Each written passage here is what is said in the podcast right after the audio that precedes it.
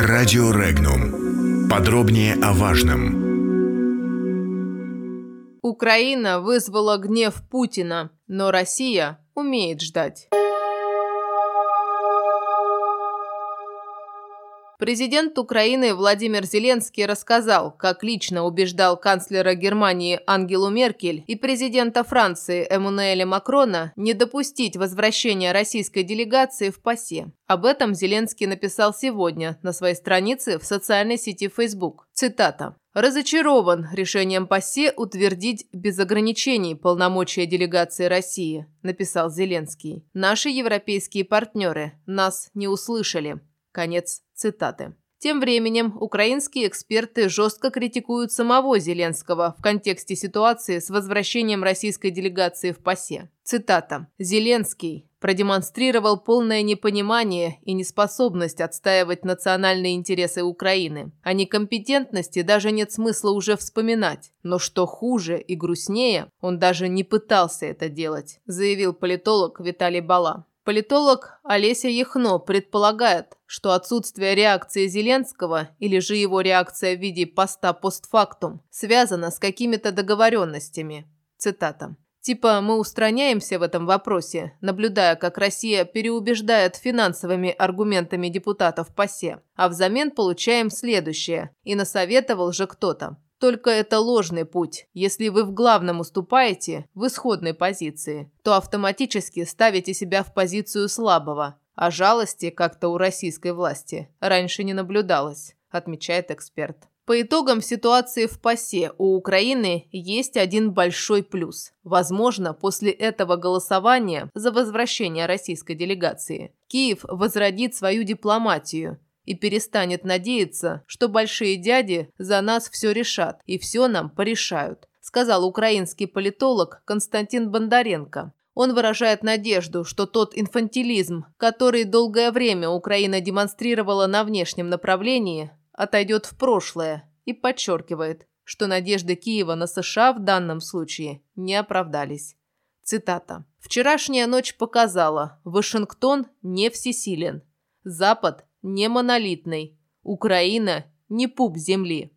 Россия умеет ждать и добиваться своего, а главные принципы Европы являются неизменными со средневековых времен. Право и выгода неразделимы. Справедливость на стороне тех, кто демонстрирует большую рентабельность и покупательную способность, констатирует украинский политолог. На Украине же уже появился предвыборный ролик, в котором глава партии «Гражданская позиция» Анатолий Гриценко помогает человеку, похожему на президента Украины Владимира Зеленского, обыграть в шахматы человека, похожего на президента России Владимира Путина. Ролик опубликовал Гриценко сегодня на своей странице в социальной сети Facebook.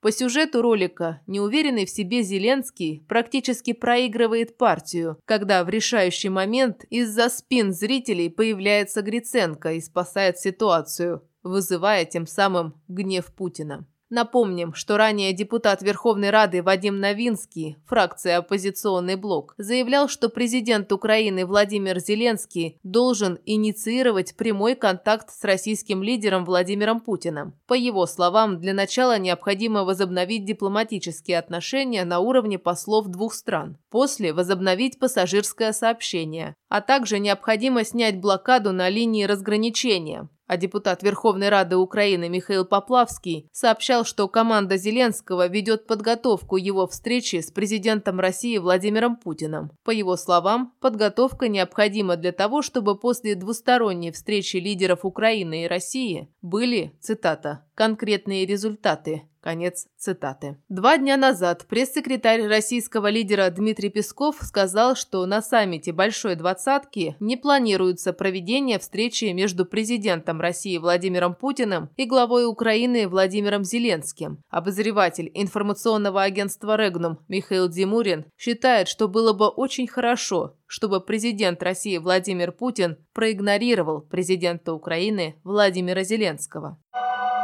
Комментарии. Было бы очень хорошо, чтобы президент Путин продолжил игнорировать Владимира Зеленского. В ОСАКе, если он там окажется, на других международных форумах, в двустороннем плане. Чтобы не было ни встречи, ни разговора. ни на ногах, ни тем более за столом. Встреча с президентом России сейчас нужна только Зеленскому и стоящим за ним силам, и только в интересах их внешнего и внутреннего пиара. Для нас, России, она будет контрпродуктивной, тем более с учетом всего того, что сказал о Зеленском Владимир Путин в последние дни. Как говорится, взял паузу – держи.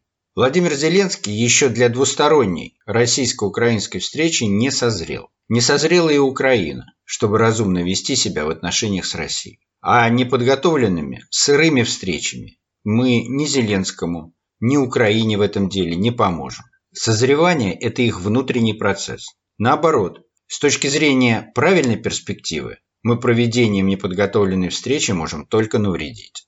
Думаю, однако, что встреча может состояться, причем состояться раньше, чем хотелось бы. В графике нет, э, как сказал пресс-секретарь президента, но это звучит очень обтекаемо. Полагаю, что это будет сделано по просьбе американцев. И не исключаю, что они сделают это условием встречи Владимира Путина с Дональдом Трампом. Посмотрим. Рад буду ошибиться. Тем временем более 70% украинцев считают, что Владимир Зеленский должен пойти на прямой диалог с Россией ради урегулирования конфликта в Донбассе. Соответствующие результаты соцопроса, проведенного Украинским институтом социальных исследований имени Александра Еременко и Центром социальный мониторинг, обнародованы сегодня. Как уточняют социологи, 40% украинцев считают, что президент страны, безусловно, должен пойти на прямой диалог с Россией ради установления мира. 30% считают, что скорее должен пойти на такие переговоры. Подробности читайте на сайте Regnum.ru.